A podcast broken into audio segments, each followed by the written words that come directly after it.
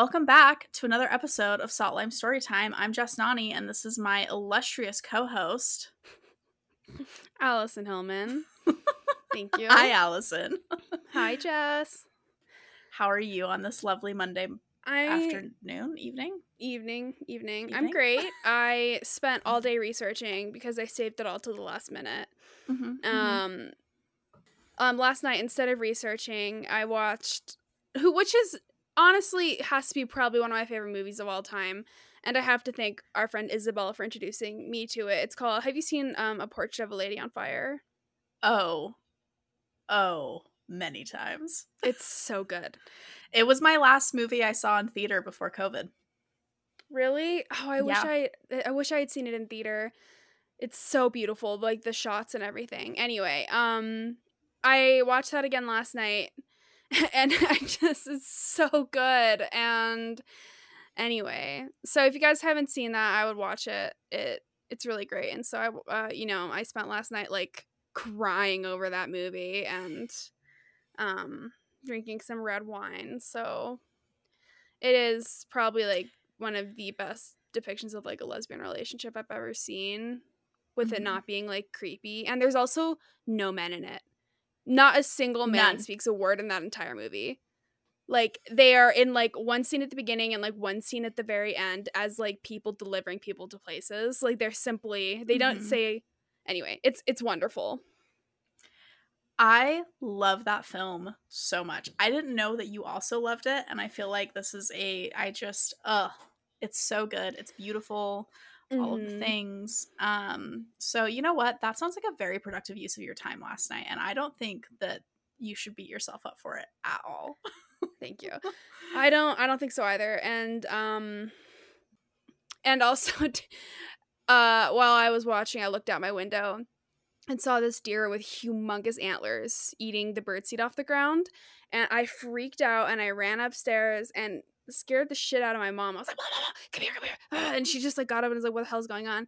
We ran to her window and we could see them very we could see him like very clearly from the window and he had these enormous antlers and the window was cracked open so we were trying to be really quiet and then we saw his friend there was another ant like deer with huge antlers there too and then we were just kind of pausing like looking at this marvelous scene and my mom just says god that's one big rack.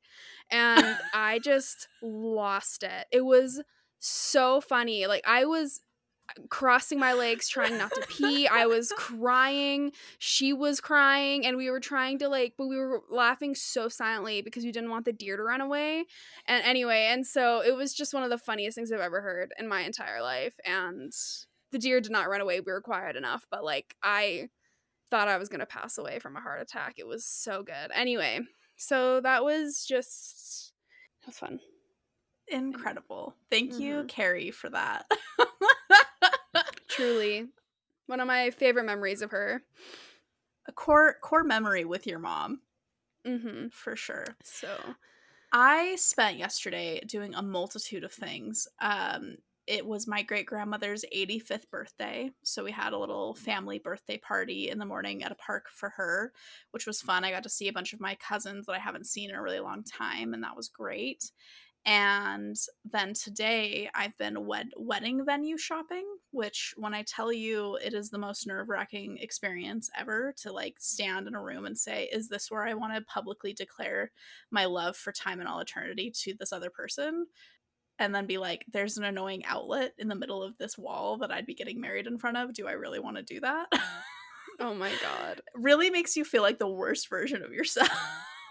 i believe that wow um, but we are hoping to make a decision by the end of this week. And who knew?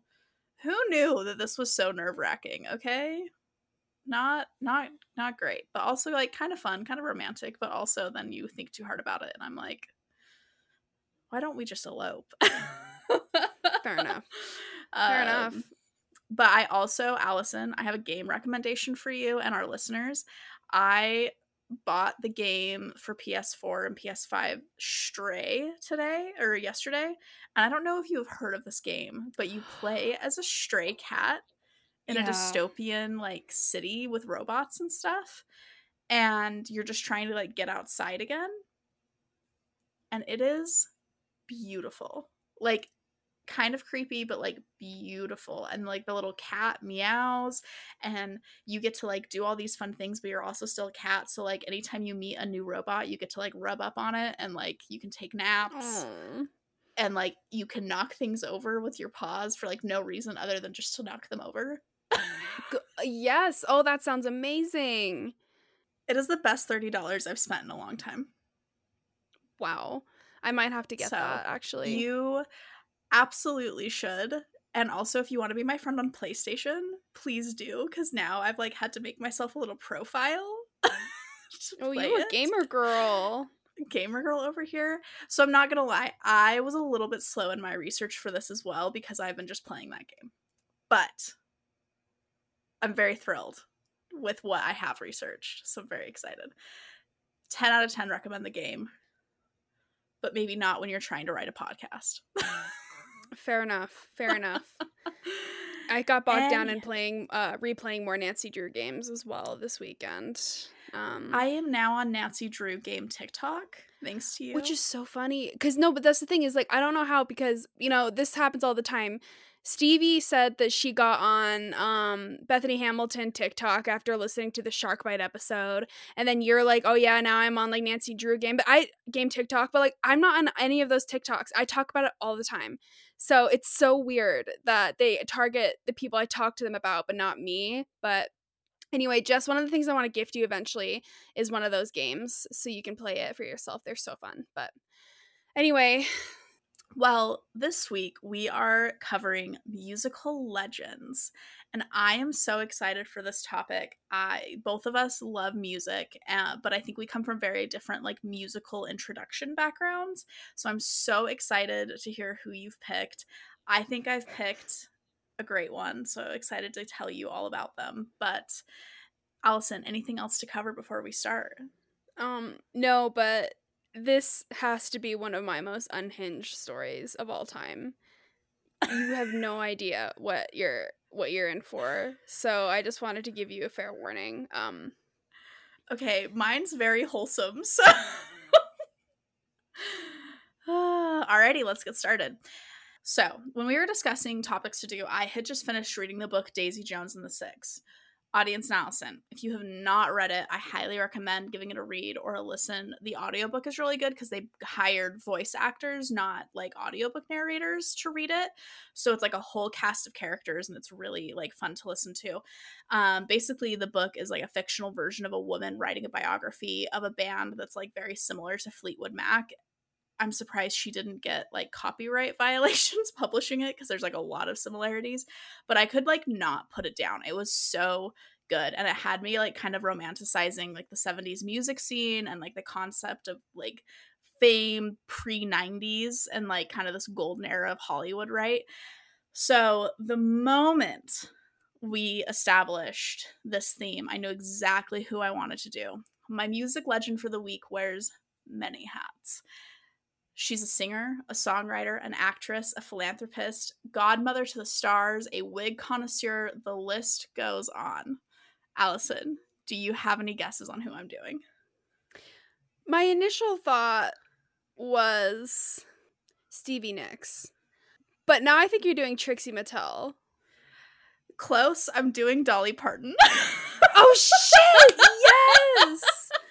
I was gonna do her. yes, which it's funny because Trixie Mattel gets a lot of like her reference material from Dolly Parton, so you're not far off. But yes, this week I will be taking you on the rags to riches story of one iconic Dolly Parton, American sweetheart, champion of the Appalachians.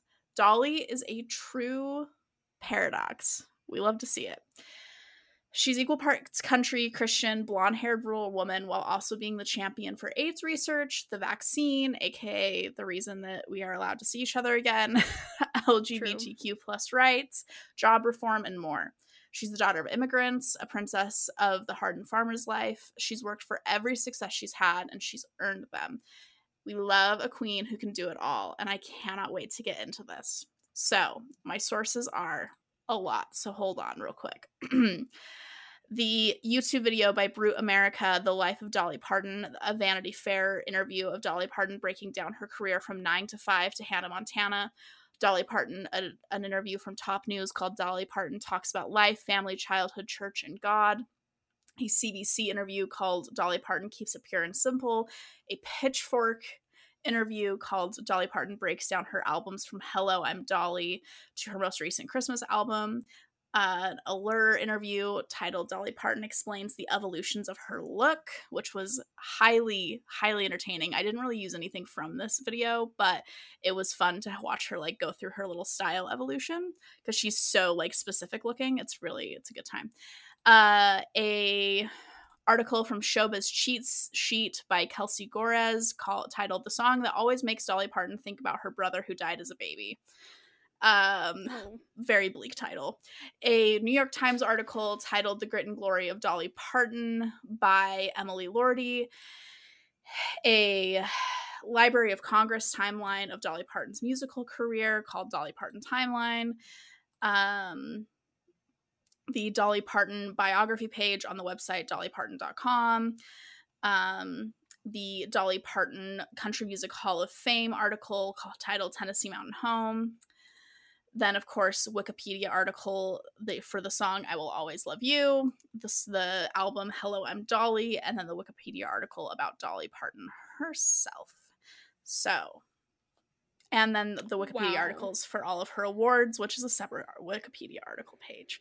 So, thank you so Oh, much shit. for bearing with me on that. But clearly, I like had a lot of fun researching this. Mhm. Of these, I would also recommend the New York Times article, The Great and Glory of Dolly Parton, was also very excellent and like a great commentary on um like country music as like an American icon, but like also a way for like the working class to like talk back to their corporate overlords. Very much enjoyed it. Anywho, all right, let's get into this. Dolly Rebecca Parton was born to Avie Lee Caroline Owens and Robert Lee Parton Sr. on January 19, 1946. Her mom, who was 23 by the time Dolly, her fourth child, was born, would go on to give birth to 12 children by the time she was 35. Holy shit. Yeah. Oh, Yeah. And technically speaking, she had 13 children. that's a no for me. It's a no for me. So it's a lot. It's a lot. Dolly's father recalls paying for her birth with a sack of cornmeal. That's how poor they were when she came into the family. The Partons grew up in a one room cabin off the banks of Little Pigeon River in Pittman Center, Tennessee. Allison, go ahead and Google a image of Dolly Parton's one room cabin. on it. Okay. So you should be seeing a few images of like a pretty small cabin, but there's one that I think is close to the top that's like five beds in one room and there's like a crib and like a big bed and then a bunch of little beds. Yes, that one. So Dolly Yikes. Yeah, seriously. And like and keep in mind they're having 12 children through this. So like no Stop privacy. having sex and making kids if you can't even. I'm sorry. Okay, just stop it. I mean, access to birth control in rural Tennessee, like it, I mean, it is what it is. you should have stopped after Dolly, but keep going. know, seriously. Dolly recalled sharing a bed with three to four siblings a night and how the lack of running water in their home meant that they spent the majority of their days outside, bathing in the river and relying on it for flowing water. So Dolly's father was a sharecropper, primarily tending to tobacco. While he never learned to read, he had a keen business sense and kept the family afloat with various business ventures wherever he could. She often refers to him as one of the smartest people she ever knew. He would go on later to purchase his own farmland near Locust Ridge, Tennessee. Much of Dolly's music is dedicated to this little plot of land, and it's featured on one of her album covers down the road. There's a very famous image of Dolly sitting on the porch with a guitar um, several years into her fame. So it's showing her go back to her roots. It's very, Sure. very romantic. I think I know what- image you're talking about. Um, but I was just gonna ask, where did her parents immigrate from? So her mother is the daughter of Wales, like of immigrants from Wales specifically, but um, very like English, English stock, like Irish and Oh, okay, English. So got it. yeah, yeah. So it kind of actually plays into her music, which we'll get into. So, despite the family's meager upbringing, Dolly was exposed to music from a very young age. Her mother, who was often ill from her many pregnancies, surprise, surprise. Mm, literally. I know, right? Would sing she'd sing songs that had been passed down from her from her older relatives from Wales about their experiences immigrating to the Appalachian Mountains. They'd also sing like traditional Wa- is it Walish? Is that Welsh. Welsh better? Like Welsh um songs and then also they, they, speak were, whale. It's just just Dory in the background speaking Walish. Yeah. I'm sorry. No. Um, it's Welsh, not Walish. Walish, just the accent that whales in that area have. I'm sorry. I've never been to Wales. Okay. Wales people, I'm very sorry. Welsh people, I'm very sorry.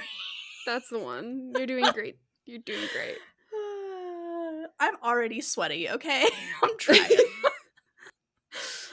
um in so, okay. In Dolly's 2020 book, Songteller My Life in Lyrics, she wrote, quote, So it was just natural for my mom to always be singing. My mother had that very old-timey voice and she used to sing all and she used to sing all these songs that were brought over from the old world. They were English, Irish, Welsh folk songs where people tell stories, end quote. Dolly took to this music wholeheartedly. She wrote her first song, Little Tiny Tassel Top, at age five and began Aw. performing. I know, isn't that cute?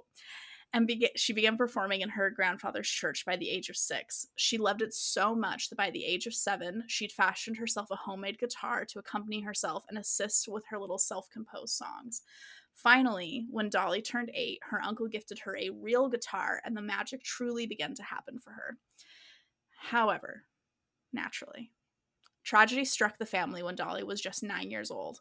In her memoir, My Life in Lyrics, Dolly recalls this time saying, quote, I lost my baby brother Larry.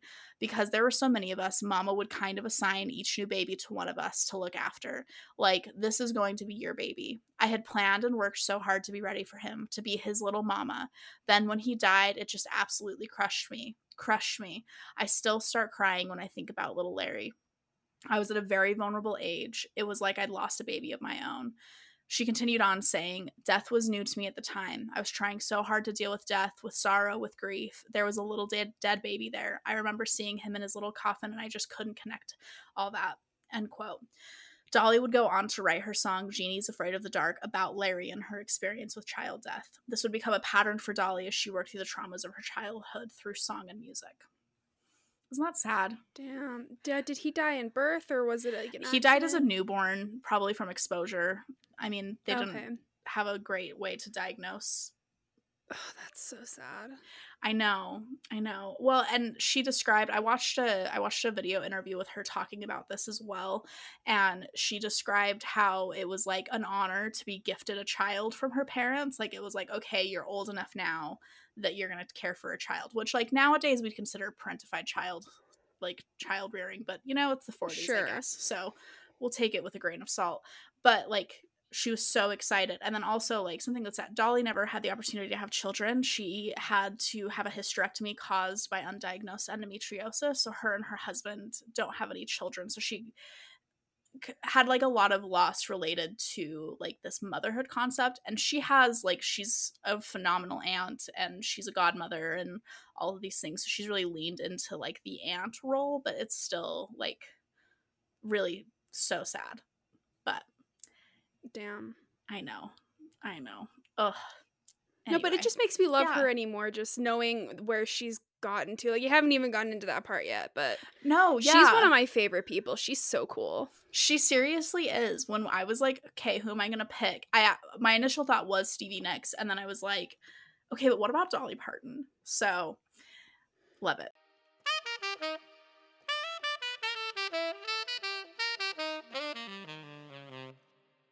By 10 years old, Dolly had performed on many local radio and television shows around the eastern part of Tennessee. Her uncle was very plugged into the local music scene, and so he was able to get her a lot of these gigs on like very local radio and TV channels. By the time she was 13, she had been signed to a small record, record label called Goldband Records with her song Puppy Love and was given the incredible opportunity to perform at the Grand Ole Opry for the very first time. Music legend Johnny Cash introduced her to the stage during the performance and later gave her the sound advice to follow her own heart when it came to her music.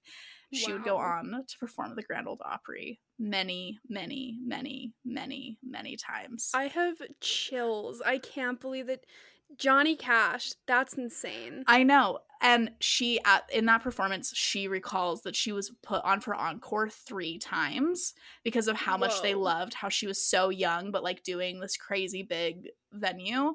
And she's so funny in the art in the interview I watched about it. She was like, I know now that it wasn't because I was musically talented. It was just because I was a little girl singing on like such a big stage. But still, like, isn't that so cool? It was probably both. They were probably like, "Holy shit, this kid's like amazing." I know, right? Like, damn. Like, I would lose my mind every time I see like super talented kids. I like get emotional. Yes. So, after graduating from high school in 1964, Dolly moved to Nashville the very next day to pursue music in a way she couldn't from home. So, she like walked across the stage, got her diploma, and was like, "All right, peace out. I'm going to Nashville." Like deuces. Deuces. Yeah. It gets better, Allison. She met her husband the day she moved to Nashville, and they've been married for five decades. No. Yes. That's so sweet. I know. Uh, I think they got married in 1966, so they didn't get married right away, but she met him in a laundromat the day she moved to Nashville. Shut up. That's talk so about cute. talk about a meet cute.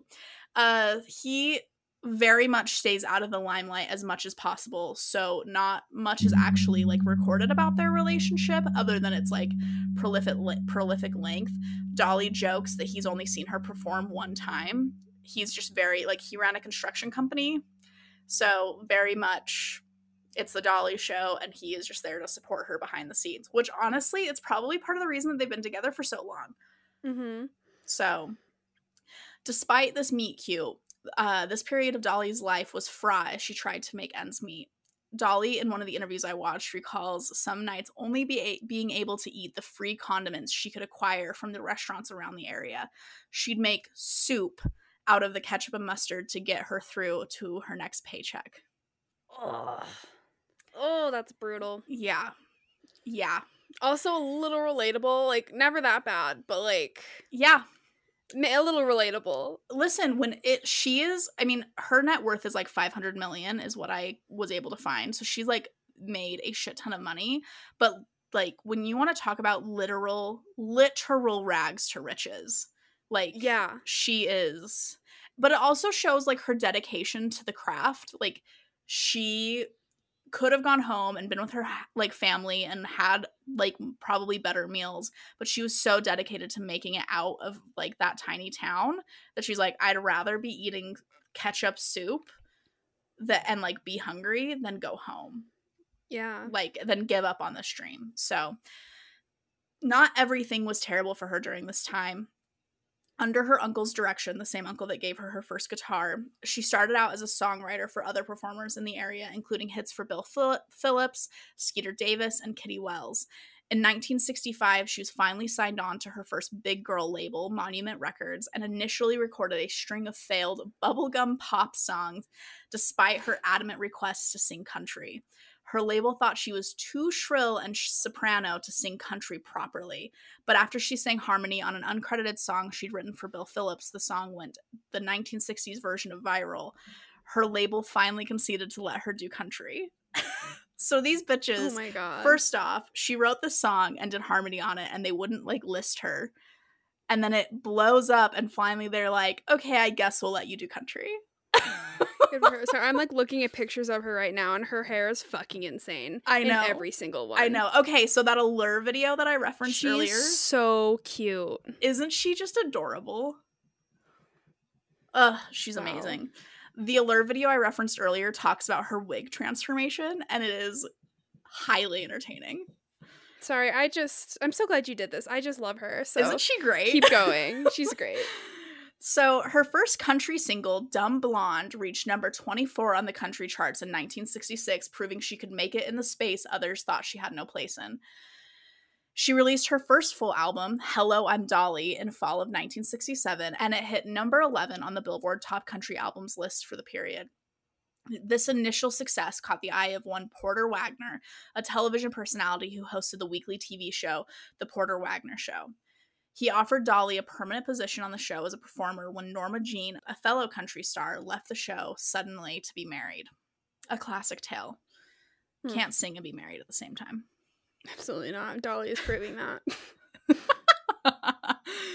While his audience initially rejected Dolly, Wagoner worked hard to endear her to the crowds with duets. For the six years the pair performed together on the show, one of their du- duets was consistently in the top 10 country song charts. Unfortunately, anything Dolly did by herself could not seem to find the same success. Even songs that we consider classics now, like In the Good Old Days When Times Were Bad, which was released in 1968, couldn't touch the work she was doing with the show. By this point, Porter Wagoner had a huge stake in Dolly's success. The songwriting company Dolly and her uncle had founded was now co owned by Wagoner, and he was financially invested in her going big, so the pressure was on even more.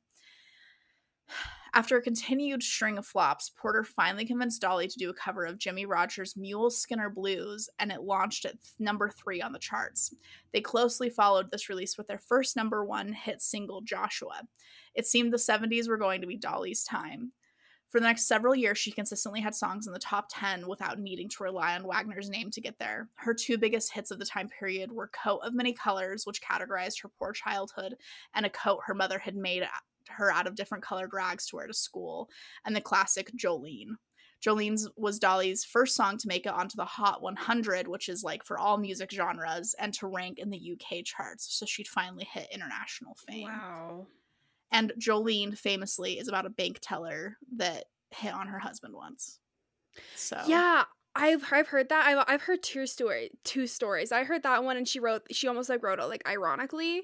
Mhm. And then the second one was she met a little girl who was a fan of hers who was like 8 or something that had long red hair and she said her name was Jolene or it was something that sounded really similar to that but Dolly heard Jolene and she was like inspired by Mhm. this little girl. So I've heard both of those stories. But either Yeah. way, it's amazing. My other favorite story about the song Jolene, and maybe favorite is like the wrong word, like phrase. I guess after it was released, Dolly came home to a baby on her porch with a note on it that said, This baby is named Jolene, and it's for you for all of your work that you've like for how great the song Jolene was. So Dolly Uh, had to like call Child Protective Services and be like, Yo, come get this fucking baby. Are you that's for real? Yes, that's real. Oh my god. Yes. Ugh. I know. Isn't that crazy? Okay, this is a PSA to everybody out there. Um, if you have a favorite artist, celebrity, don't give them your children. No. That's some great No. advice. Just I mean, as much as she maybe wanted a kid, she probably didn't want it quite like that. No. Yikes, that is messed up. Did they ever find out who I did know. it? No, they the I mean, the only research I did into it, she referenced it in one of the interviews I watched and I didn't like Google it beyond that. But isn't that insane? That's freaking insane. Talk That's about ins- fan mail gone too far. Fan mail. what if it was just like one big stork in the tree watching with a tear rolling down his cheek? He was like, thought this is what she wanted. Oh my god. so aside from people dropping babies off on Dolly's doorstep, the early to mid 70s were by far her most creative years. She began to win awards for her vocals and she released one of her greatest albums, My Tennessee Mountain Home, a look back on her life in poor rural Tennessee and her determination to leave it all behind. In an interview with the Rolling Stones, Dolly was quoted saying, I wanted to be free. I had my songs to sing. I had an ambition and it burned inside me. It was something I knew would take me out of the mountains. I knew I could see worlds beyond the Smoky Mountains. End quote. With this series of successes, Dolly made the tough decision to leave Porter's show and venture out on her own. With no way to find the words to leave him and his support, she wrote the cinematic classic I Will Always Love You, the one as made refamous by Whitney Houston in the 90s, and sang it to him in his office as her farewell speech. So could you imagine somebody like like one of your clients walking into your room and being like, "I have something to say," and then just whips out like one of the most classic cin- like movie songs ever, I will always love you. wow. I don't know what I would do. I, how can you be mad? Uh, well, he did. We'll get there, but sure. uh, after they, so she did that for him privately, and then later down the road, after she released the song publicly, Elvis Presley, upon hearing the song for the first time, asked for half of the rights to perform it. So he would get half of the um, royalties for anybody that performed it beyond him and Dolly. Dolly refused and required that Elvis pay the same royalties if he wanted the song. They estimate that this decision has garnered multiple millions of dollars in royalties for Dolly since Whitney Houston has since made the song even more famous. And again, she really took Johnny Cash's words to heart and followed her business sense in her head on like because at the time like Elvis Presley was huge. So like if Elvis walked into your office and was like, "Yo, I want the song," but here's an exchange for like money for the song, I want half the royalties. Like that would be hard to refuse, especially as like a woman in the industry. Mhm. But she did it and she's made gobs of money because of it. So, good for her. We love we love a woman in business. And I've heard like there's a quote from her in reference to the fact that she um that Whitney Houston is often credited for writing this song and making this song. She said, quote, something like I don't care if she gets the credit as long as I get the cash. Yep. Like she doesn't give a shit. Yes. She's like, whatever, man. Like Absolutely. Cause she, she will it. get we'll get into her songwriting accolades later, but songwriting is her first love. So if other people are performing her songs, I mean that's how her career started. Is she was writing songs for other people. So as long as she got the check for it, she didn't care. So, as legend has it, Dolly claims she wrote both the song Jolene and I Will Always Love You in the same evening. talk about talk about a focused evening. yeah, talk about being productive. Jesus. I know. Me over here like, "Oh, I've only played 3 hours of Stardew Valley today. Guess I better like write in my journal for a minute and I call that a productive evening. She's over here writing like two of the most classic like American songs ever. Mm-hmm. Anyway. Wow. So her separation with Porter Wagoner was absolutely marred by legal battles, resulting in her having to spend a decade paying off a breach of contract lawsuit. So he really like said "fuck you" when she walked into his little office and sang her little song. So she had made him gobs of money on his show. They they made 13 albums together of their duets. And when she was like, "Hey, I want to go my own way." He was like, "Fuck you." Absolutely not. And she had to pay a lawsuit to get out of her contract. While the two have since reconciled, which I think is dumb, why would you reconcile? It's True. still like makes me so mad. He like went on after the fact to produce several more of her albums even though she was like paying him for this lawsuit. Anyway, the audacity of men in the like early 80s. Am I right or am I right? The audacity of men, period. But true. So the late 70s and early 80s were the king of Dolly Parton covers. Pop stars like Olivia Newton John and Emmylou Harris were scrambling to cover Dolly songs. Noticing this trend, Dolly decided to move into a more universal direction with her music. If people like the pop covers of her songs, why not lean into it? After a bumpy start with the pop tuning on her albums, All I Can Do and New Harvest, she changed to a high rolling pop producer, Gary Klein, for help on her arguably greatest album, Here You Come Again. It was Dolly's first million seller. Her two singles from the album charted in the top 10 and top 20 of the country and pop charts, respectively, and stayed there consistently. Following this success, the 80s were nothing but hits for Dolly. Her singles remained in the top 10 regularly, and all of her following albums were met with great success. She appeared on many television shows throughout this time and won awards for her televised performance on Cher's 1978 variety show. Which the fact that Cher had a variety show is really bizarre to me, but I guess they like won a Grammy for or an Emmy for it. Yeah, Cher would have been an interesting person to do for this topic because I don't even I, I swear I, that woman is a dinosaur. She's been she's been alive for I swear like 200 years. I don't know. Seriously. And she doesn't crack. No, she can't. She's had too much Botox. Ugh, I love it. Oh my god. So, this time period also marked Dolly's foray into the movie business with her maiden voyage into acting on the cult classic 9 to 5 with Jane Fonda and Lily Tomlin. More recently known for their what's that show that we both love where Grace they're and like Frankie. Grace and Frankie. Ugh, And I'm Lily and you're Jane. literally goals for our future. It's fine. Let's let's be old ladies and start a sex toy company. I'm ready. I'm so down. Ugh, it'd be great. So she wrote Dolly wrote the theme song watching all of the women working on set for this movie. She used her fake nails to strum some noise while she didn't have an instrument, and the song Nine to Five was born.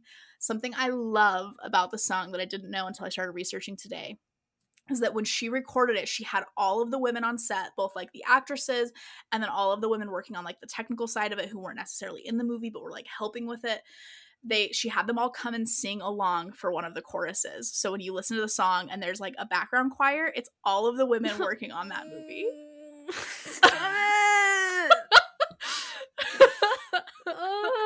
I've, I have just had chills this whole time. She's so cool. Oh right? Oh my god. We're about to get into her philanthropy, so like grab a tissue. Fuck, she okay. truly was like a 1980s feminist. And she talks about this so casually. Like I was watching the uh, interview with uh she this is from the interview with Vogue and she was like I just thought it would be fun to like give all these working women a chance to like participate in something. Oh, that's incredible. She's so cute. And 9 to 5 currently viral on TikTok, so good for her. Racking that dough. Yeah.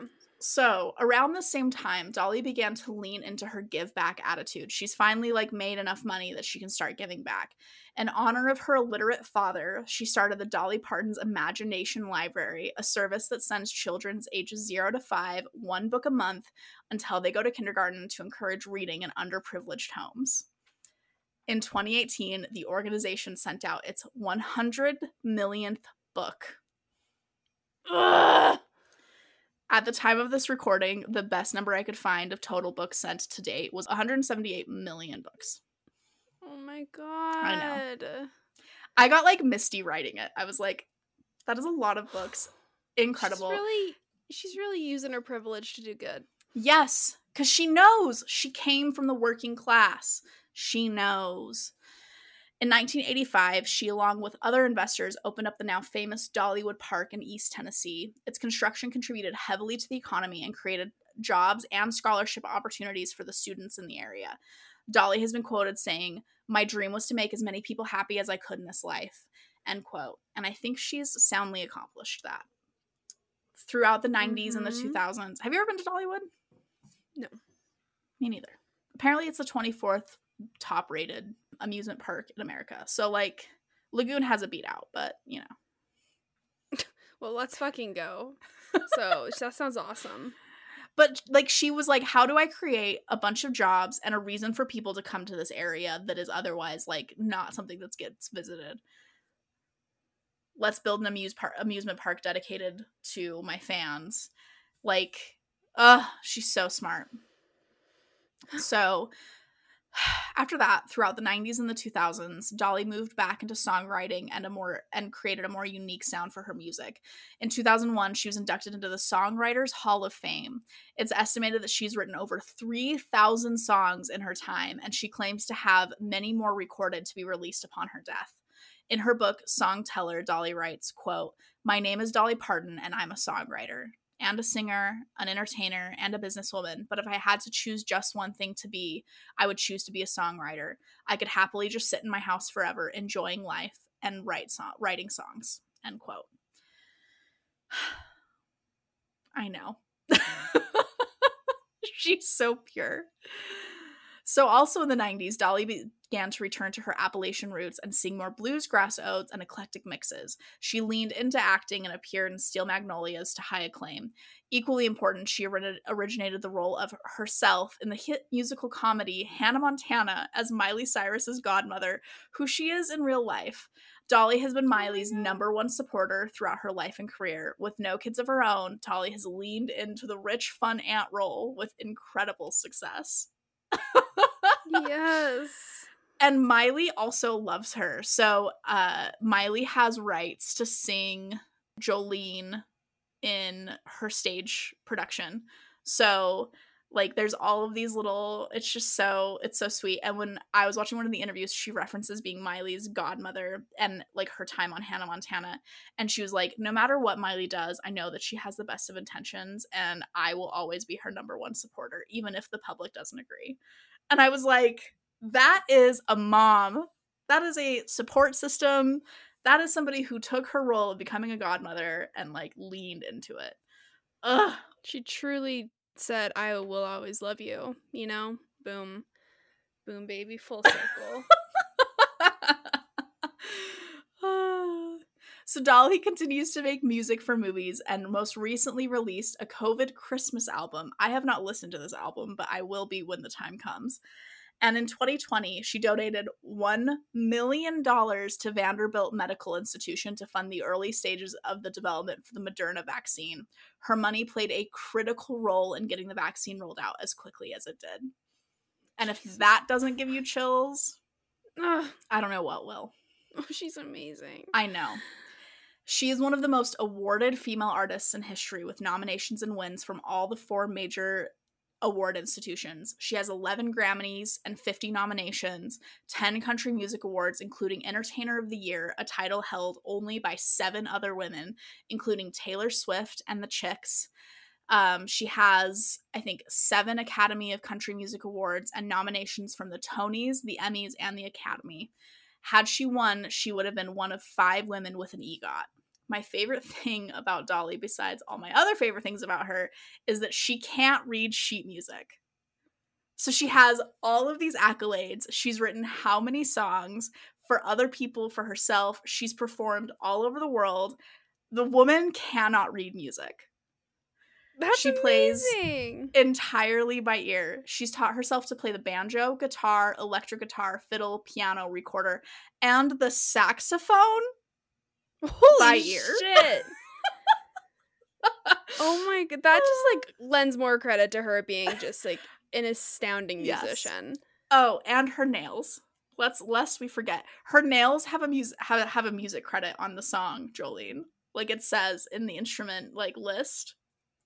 Nails by Dolly Parton. But what does she do with them? So she has like fake acrylic nails that are always pretty long, right?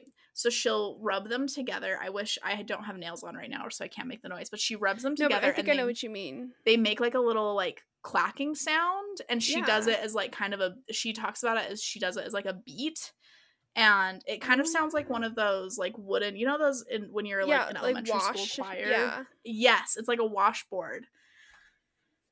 But she does that it with her nails. That is hilarious. That is fucking awesome. It's so fun. So, Dolly is a prolific household name, a talent, a beauty, a true hero to the working class. She's a multitude of things, and we love her for it. To end, I want to quote Emily Lordi of the New York Times. She writes, Only as an adult did I see how widely and warmly, if sometimes ironically, Parton has been embraced by people with little else in common. Her ability to navigate social and conceptual divides helps explain why this is. She is country without being retrograde, a friend to the outcast whose basic political philosophy, that people should get paid to do what they do best, is uncontroversial. She is beautiful without making beauty look easy, feminine but not fragile, white but not precocious, principled but not hardened or fixed. End quote. And that, my friends, is the brief life story of Dolly Parton and all of the amazing things she's done with her life.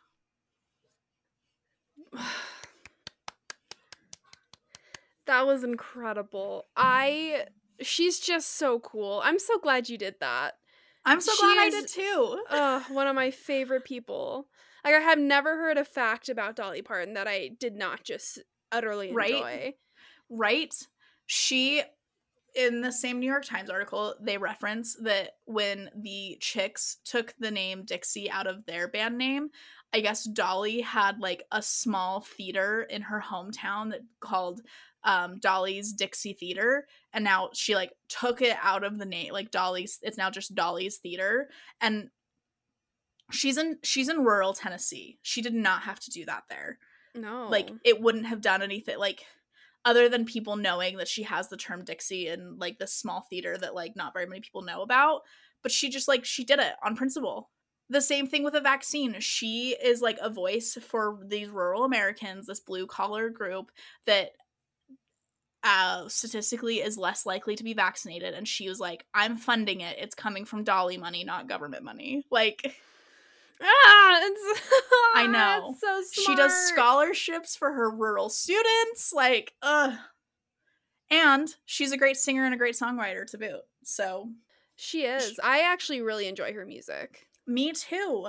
Me too. It's so, I mean, that's like she's got a 50 year career and more. She's still releasing music. And the fact that she has a bunch of songs lined up to be released after she dies, like, bring I know. me makes me want to cry. Because it's just like it, it reminds me of Amy Winehouse's song. Um, I think it was like Lioness Hidden Treasures, that album that came out after her Mhm. death. It was like a, I think it was a collection of music that she hadn't released yet. Mm-hmm. it it's and they oh, they end it with like the the song ends with her just talking and it is so touching and it brings me to tears almost every time I listen to it. And just Mhm. like I can't imagine that also happening with Dolly where it's after her death she's still giving back to her fans and Mhm.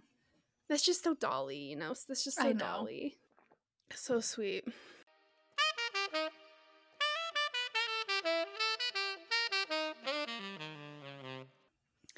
Well, not to take away from this touching moment, but just basically, I'm about to just grab you by your ponytail and drag you down the street backwards. That's how hard of an angle we are turning into a completely different direction. Um, What? You and I doing different subjects on this podcast? you'll enjoy this one though. I It's cannot not wait. about a plane crash. I I can't wait to tell it to you, but like the feeling that we have now is temporary. I I will just say that this feeling of like innocence and love and oh god. All right. Well, all right. So before I get started, just just like a brief trigger warning that there is some mention of sexual assault and rape in this story, but it is just rumors and it is not at all detailed. Just so you're aware. What's up? What's that face? I think I just figured out who you're doing. I doubt it, but let's hear it. Are you doing Kesha? No. Oh. I'm not. I uh that was gonna be my next paragraph is um hi. First of all, hi Jess, welcome. Um you know how you have lightly broken the rules in a few of our past episodes, like lightly straying away from the topic. Like you're still within the topic, but you're like lightly straying away from the topic. Yes. Um it's my turn. now. Yes. And All right, instead of covering the interesting backstory of one of history's greatest musicians like Dolly Parton, I am covering the backstory of one of history's greatest songs Oh, I love this. by Boney M. Okay. It is a bop of the ages, a rager of all ragers, okay. a gem of this and all past generations, and of course, one of Just Dance's greatest hits. I am telling you the sultry, scandalous, and simply salacious story of Rasputin, or Rasputin, the lover of the Russian queen. what the fuck? And now, dear listener, we shall start this story not in the past, but in the present. Although Russia's greatest love machine has long since perished, he has left behind a rather giant legacy. A part of him, his most important part, some might argue, is currently on display in the Museum of Erotica in St. Petersburg, Russia. And no, dear listener, I speak not of his girthy personality, but rather of his gigantic pickled penis, which lies floating in a jar of formaldehyde on display for the world to gaze upon. My jaw is on the floor. Five minutes ago, we're talking about philanthropy, and now I have the image of Rasputin's floating dick. yep. I wouldn't want it any other way. Right, it's who we are. And for those brave enough to look this one eyed snake head on, they do indeed see something worth podcasting about. Jess, this 12 inch long phallic probe is as thick as a man's wrist and still has hair attached to the base. So, in other words, it is fucking disgusting. and this is a bit late, but listener discretion is advised. um, you can also look up photos of this online and see it for yourself. It's horrific. How did you get so, to public school without seeing this image? I know exactly what image you're talking about. Oh, I'm not yeah, saying you did, but this is a general you. it's it's bad. It's bad. Um so the man behind this wondrous wang is none other than Grigory Rasputin. Also fun fact, I think like Rasputin means like debaucherous one or deranged one. Like that's like what his name got changed to due to his history. So, fun fact there. He was born to a family of peasants on January 21st in the appropriate year of 1869. Thank you. Oh my god. in the Siberian village of Pokrovskoye. Although he attended school, he remained illiterate, but lucky for him, his future was even bigger than his schlong. Those in his village reported him as being able to predict the future, and apparently he had a way of calming down frightened animals, which I don't understand. He is like the scariest motherfucker I've ever seen. Can look up a picture of him right now. I beseech you. And all my dear listeners, look up a picture of Rasputin. He is horrifying.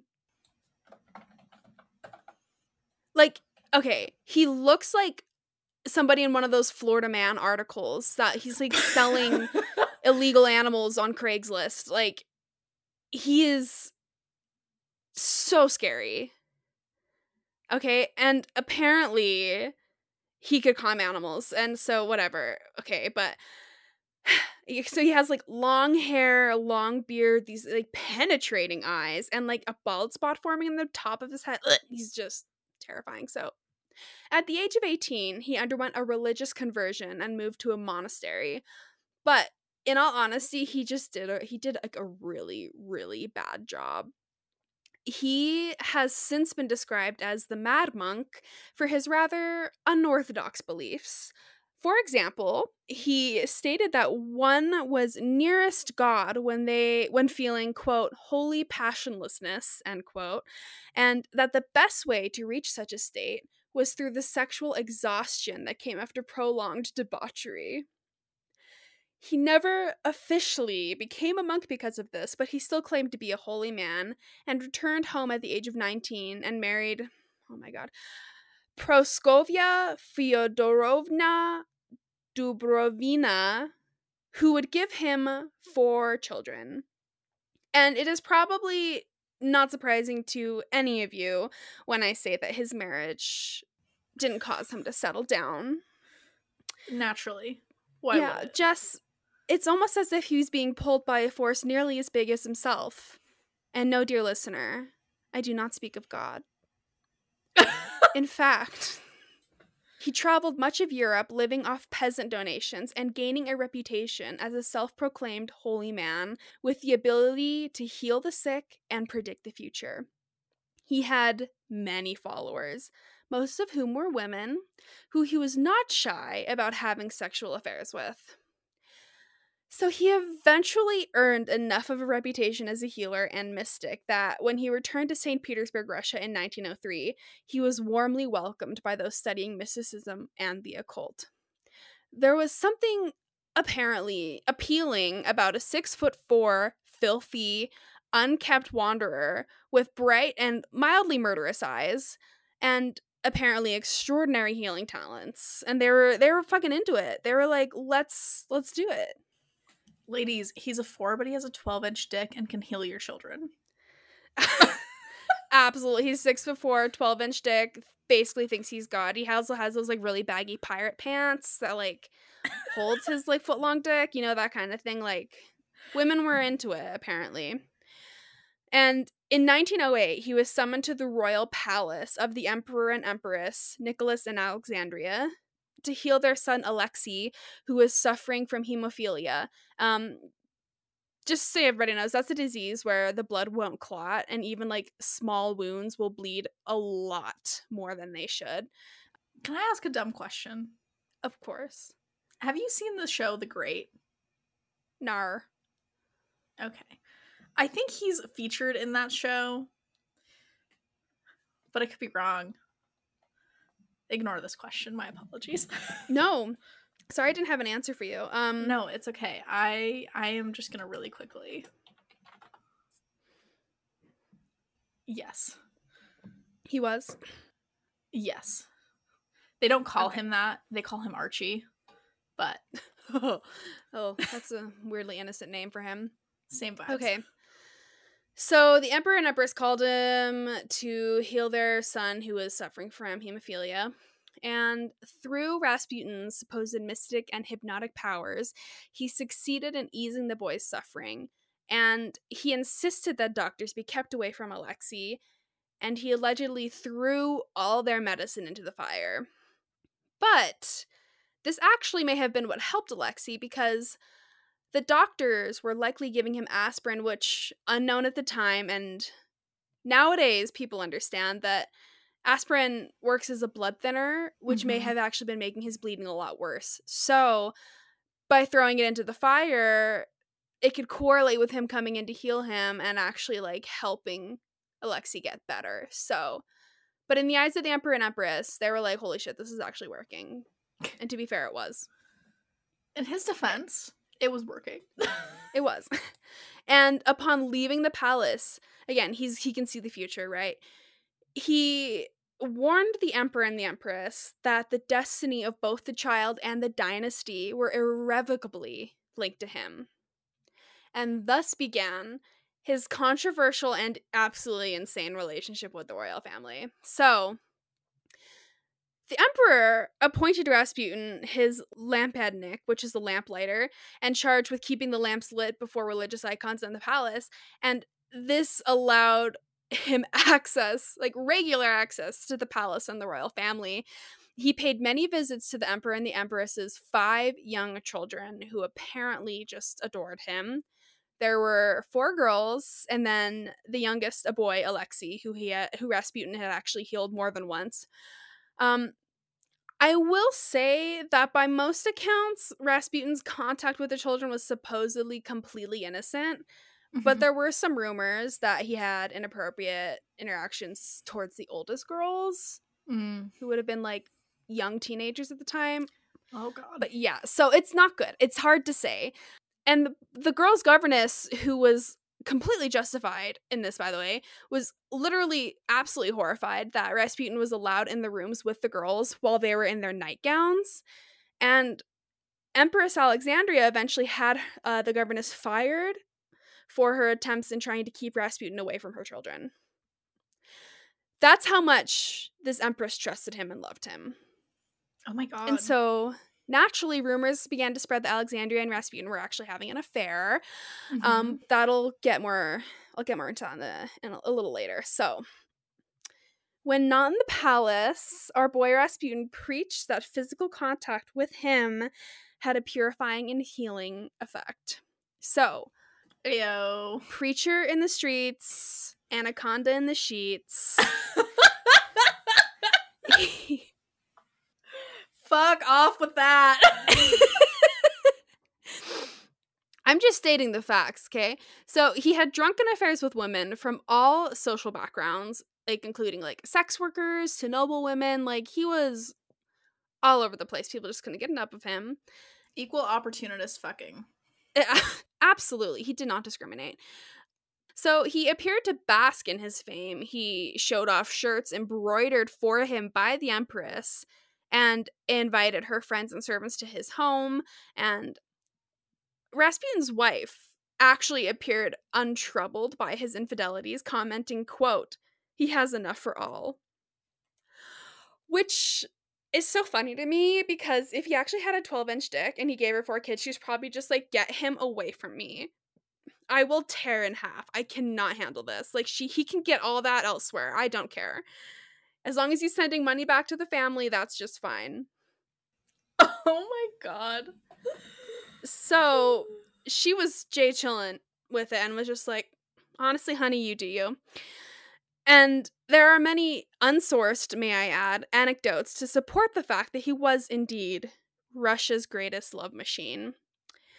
And he, there it is said that women internationally spoke of his penis's fertility giving abilities and that quote one woman fainted from the intensity of the orgasm he bestowed. End quote.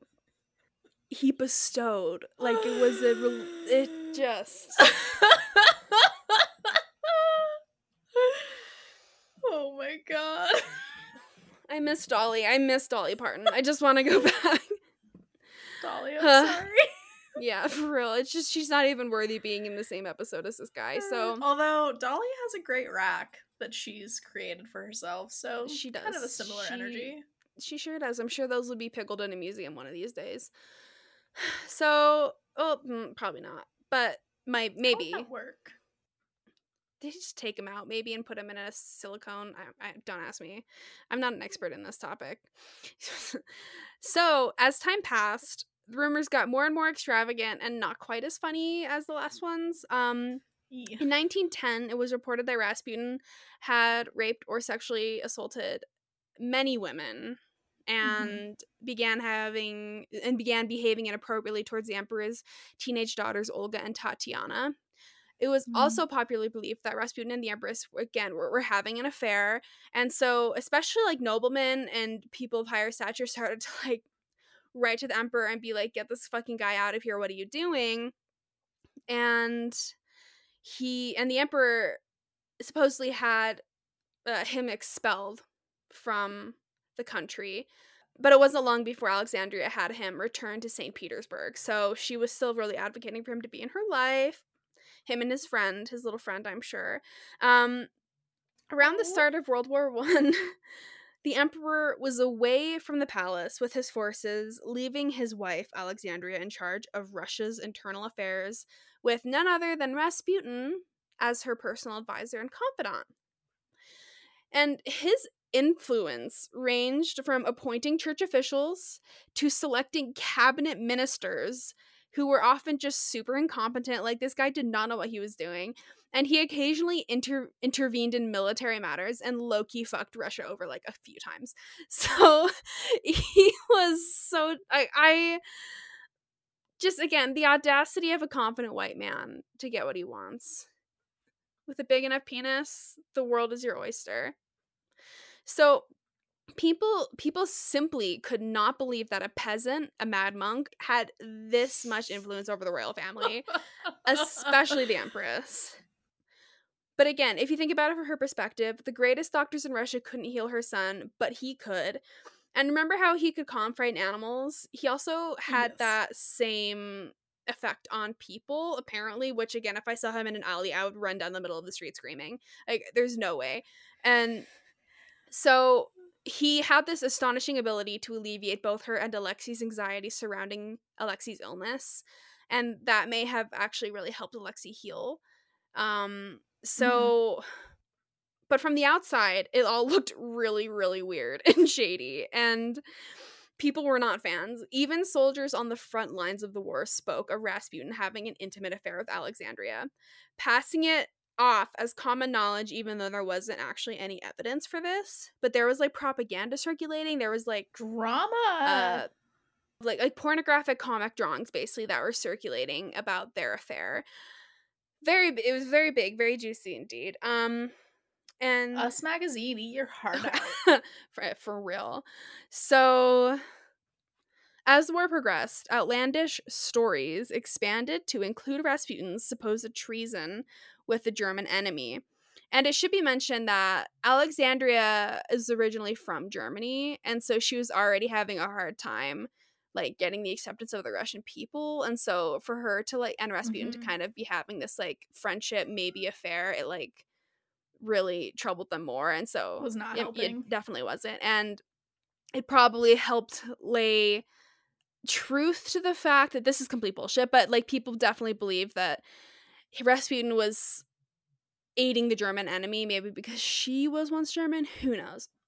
But they said that he sought to undermine the war effort by starting a cholera epidemic in St. Petersburg with Hot. quote poisoned apples imported from Canada. That's a that's a long way for apples to travel. It is. It sure is.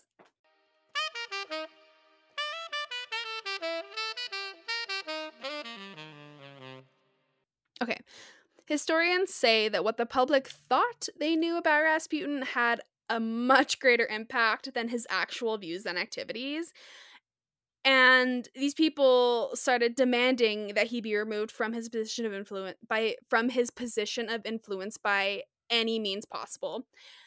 And this led to several attempts to take Rasputin's life, but none were successful until December 30th, 1916.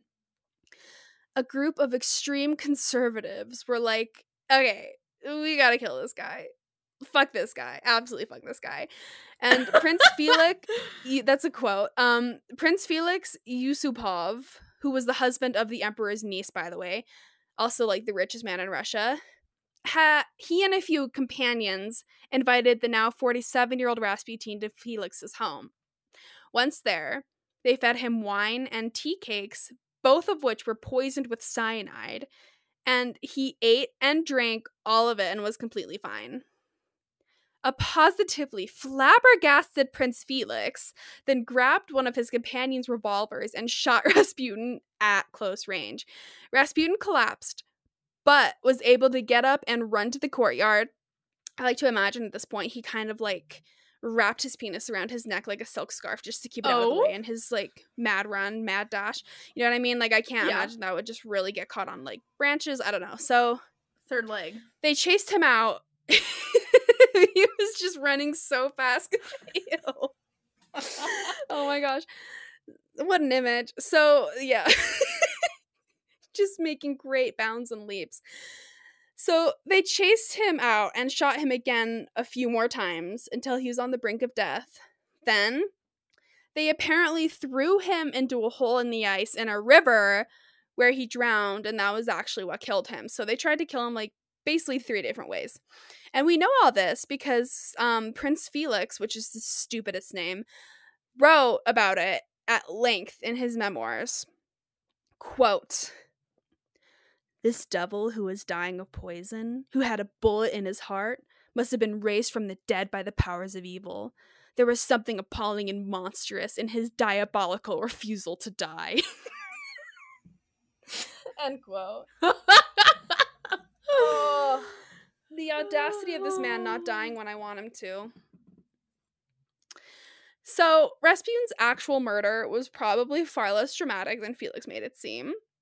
His daughter Maria, who, by the way, fled Russia after the revolution and became a circus lion tamer. Just All right, rebrand. throwing rebrand. that out. Just- okay. She wrote her own book in 1929, because of course she did, that condemned Felix's actions and questioned the authenticity of his account. She wrote that her father did not like sweets and would never have eaten a platter of cakes. And the autopsy reports do not mention poison or drowning, but instead conclude that he was shot in the head at close range. And that's how he died. Mhm. Felix apparently transformed the murder into an epic struggle of good versus evil to sell books and bolster his own reputation. Rebrand. Rebrand. Exactly, he had to rebrand because he was the richest man in Russia, poor him, and known for not doing a goddamn thing. He didn't work, he like didn't go to the army, and Mhm. people were like, this guy's literally just rich and useless. And so he wanted to prove to the masses that he was worthy. And while he did kill Rasputin, he wanted to make it sound way cooler than it actually was. Yes. But again, that is still kind of up for debate because he was found in a river. So, I mean, anyway. Also, there is this like juicy rumor, and I'm pretty sure this is entirely untrue, but I still just wanted to include it because like this is who I am. As you should. That the empress's yeah, that the empress's daughter, who was 19 years old, um, named Tatiana, was actually in on the murder. She had earlier apparently alleged to having been raped by Rasputin, so she showed up, quote, disguised as a lieutenant so that she could revenge herself on Rasputin who had tried to violate her, end quote. yes, bitch. She also allegedly watched his castration, um, which again, we're here for, but it's probably untrue. So I have no idea. Just don't quote me on that. But I did read it a few places. Mm-hmm. So his body was recovered the next day from a river where they had thrown it, and whether or not his penis was attached to his body when he was buried is still up for debate. I personally like to think that after he was thrown into the river, if his PP was still intact, it served as a flotation device, um, allowing for easier retrieval of the body from the water, Yes. like a lifeguard situation, you know. Um, and so the funeral was attended only by the imperial family and a few of their confidants. Like Rasputin's wife and children were not even invited Oh which God. is so fucked up. And the imperial family planned to build a church over his gravesite, but before they could get around to it, his body was exhumed and burned by soldiers so that his grave would not become a rallying point for supporters of the old regime. wow. This is a tense time in Russia. Yeah. As sounds- it always seems to be it, it always seems to be tense in Russia. I mean, I. Just a year just about like a year and a half after Rasputin's death, the entire royal family was murdered in the Russian Revolution. It is a really fucked up story. Like, I'm not going to get into that at all. But, like, it, it includes the emperor, the empress Alexandria, and her 5 Mhm. children. It's so fucking sad. Oh. And so, any truth about these rumors of Rasputin likely went to the grave with them that night. So, we don't actually know about any affairs or sexual abuse or anything like that, like, firsthand, or how much of that was just rumors of people trying to get him out of power. A lot Mhm. of people, especially nobility, did not like having a man who was a peasant up so high in ranks. So, yeah. so now on to the true legacy of Rasputin. The reason we are all here. Is this wiener on display actually his? Dear listener, I am so glad you asked. It is said that Felix and his group castrated Rasputin's corpse after he died and just left his mythical member cold and alone in the snow. Apparently, one of Felix's servants, who probably heard the wiener's cries, gathered the fleshy log and saved it from the freezing cold. The fleshy log? I had a really fun time writing this. I'm so sorry. Um don't look at me like that. I deserve financial compensation for listening to you say fleshy log. yeah, that was that was a good one. Thank you. Thank you so much. Um well, if it makes you feel better, I will refer to it mostly for the rest of this as Little Rasputin, if that makes you feel better. so So, and again, Jesus me start that over. One of Felix's servants, who probably heard the wiener's cries, gathered the fleshy log and saved it from the freezing cold. Thus would begin the journey of a lifetime for little Rasputin. The gargantuan gland made its way to France, where it was preserved in an icebox and used in weird rituals. Legends say that in the 1920s, Rasputin. Sorry. I'm sorry. this is such a ridiculous story. I'm sorry the way you said weird rituals so casually. like weird rituals. Like I don't know what else to fucking call them. Well, the thing that's killing me is that Russia is not close to France. No, it's not. That's why it's such a big journey. such a big journey for such a such a gland. Yeah, so like little Rasputin went again on the journey of a lifetime, probably like over mountains, through oceans, like rivers, through the desert, like oh yeah, it's not at all close to France. So how he got there, it's up to me to decide that, and that's what I'm enjoying doing. So yeah, again, it was uh, preserved in the icebox for weird rituals. Legend says that in 1920s, Rasputin's daughter Maria, the lion tamer, God bless her, discovered a group of women in Paris that had been essentially worshipping her father's penis. They believed it could bestow fertility, and they even sorry, they even handed out small pieces of it to those in need. I mean, talk about charity. I mean, really gives a new meaning to eating the flesh and blood of Christ. Come on. I have to Google a picture of this jar. Yeah, I I hope you do. Everyone else, I implore you to also look it up if you. It's disgusting, but it's it's you can't look away. Dear God. Look at it. I know. There's an image of it next to a woman's face, and you can like really see how fucking big it is. Yes. Yes. At least they were respectful enough to grab the balls. right? Or at least part of them. So Yeah. that's what I'm thinking is that the little bits and pieces that they gave to people, I think were off the top of the balls because like where they cut it. Because, oh god, it's so gross. Um. So anyway, Maria apparently apprehended it and. I don't know, like put it on her mantle. I, I don't know what the fuck she did with it. Like, I what would you do? Like, I would personally destroy it entirely, but she, Yeah. I don't know what the fuck she did with it. And again, this is all alleged. There's no proof that this happened. It probably didn't, but it's a great story, and that's what I'm here for. And honestly, this like journey of little Rasputin, this is a Disney movie I want to see. Like a weird R-rated spin-off of like Homeward Bound or something. You know? I I just I have so many questions on this on this penis preservation. But you're right. I do we do need a film about it. Yeah, like a little Disney movie, like an R-rated spin-off cuz this whole thing reminded me of Homeward Bound, you know? yes. Like brave little Rasputin finally found his way back to his family after a long, scary journey through Europe. Except, unlike Homeward Bound, Maria was eventually strapped for cash and allegedly sold it in the 1970s, Naturally. as you do with your father's penis. Again, lost and alone, this legendary one eyed snake searched for its forever home. Not much is known of little Rasputin's wanderings in the decades between being sold, so I decided to fill in the blanks for you. And so, for the sake of this Disney movie trope, I'm, you know, this is the whole movie, Disney movie I'm writing. He then went to live with Winnie the Pooh in the Hundred Acre Wood because his wood, too, was 100 acres long. I don't even have a response to that. Hold please. Ew, she pulled out a Winnie the Pooh plushie. I'm sorry. Me and my Squishmallow Winnie the Pooh will be talking to your manager. I understand.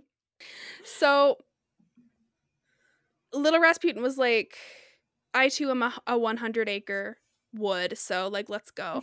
Um, and after probably completely ruining Christopher Robin's childhood, little Rasputin eventually, and this is a fact, slithered his way into the weird hands of Dr. Igor Knyazkin, who purchased it for $8,000 and put it on display in the Museum of Erotica in St. Petersburg, where it is today. Dr. Igor says he is 99% sure it was real, but the penis has never actually been tested, so they don't know for sure. Other experts think it's actually a cow's penis, and that kind of got me down a weird Google rabbit hole, and I had to exit out because I was getting sick to my stomach. I just couldn't. It's not up for me to decide. So, is the penis fake? Probably. like, come on. How how how could it have been preserved for over 100 years after being passed through so many hands around the world?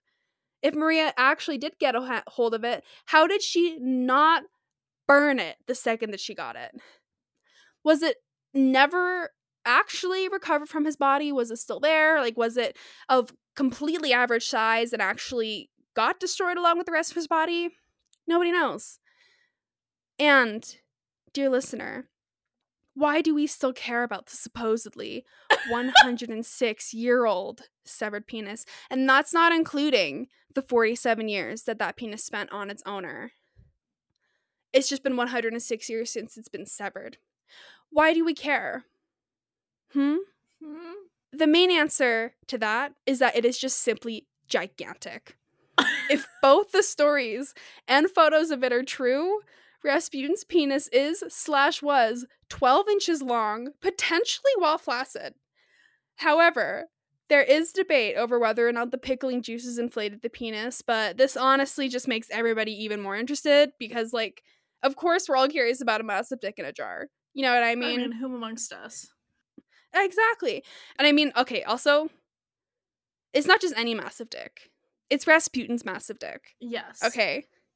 And as a result, go ahead. Sorry, I googled cow penis. Sure. I don't think it's a cow dick.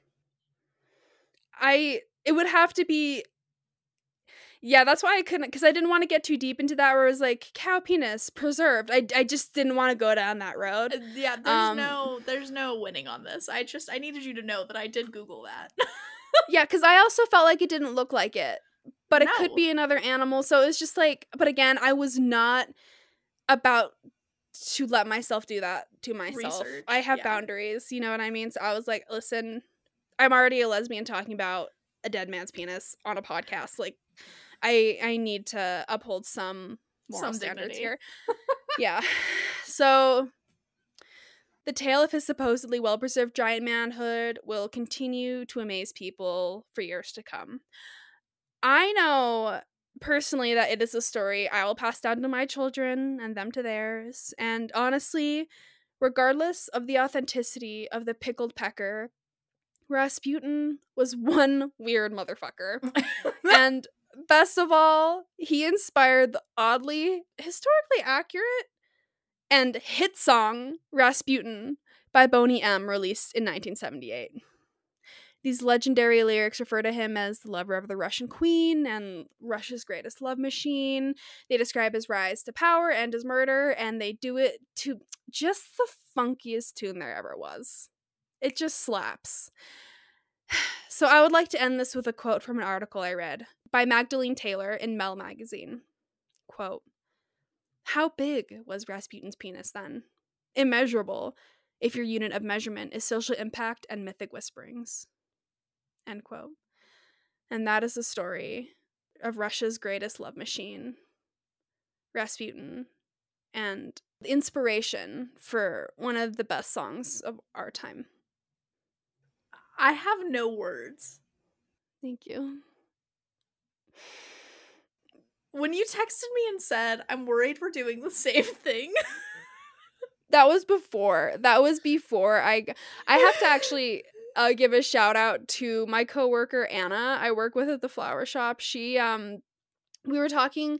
She was telling me about her wedding, and she was saying how like some of the songs they danced to, and they were like, "Oh yeah, the classics. This one, this one. Oh yeah, Rasputin." And I was like, "Oh my god," you know, because like Jess, me and you talked about this briefly on another episode Yes. about his penis being preserved and i was like did you know that his penis was preserved and anyway and then it launched into this whole thing where i was like i have to talk about this like i can't get this out of my head this is so funny and then i started reading like excerpts of some of these articles that were so fucking funny and i was just like i just i just couldn't get out of my head and that's when i decided that that was what i was gonna do that's what i was gonna do What a journey this has been.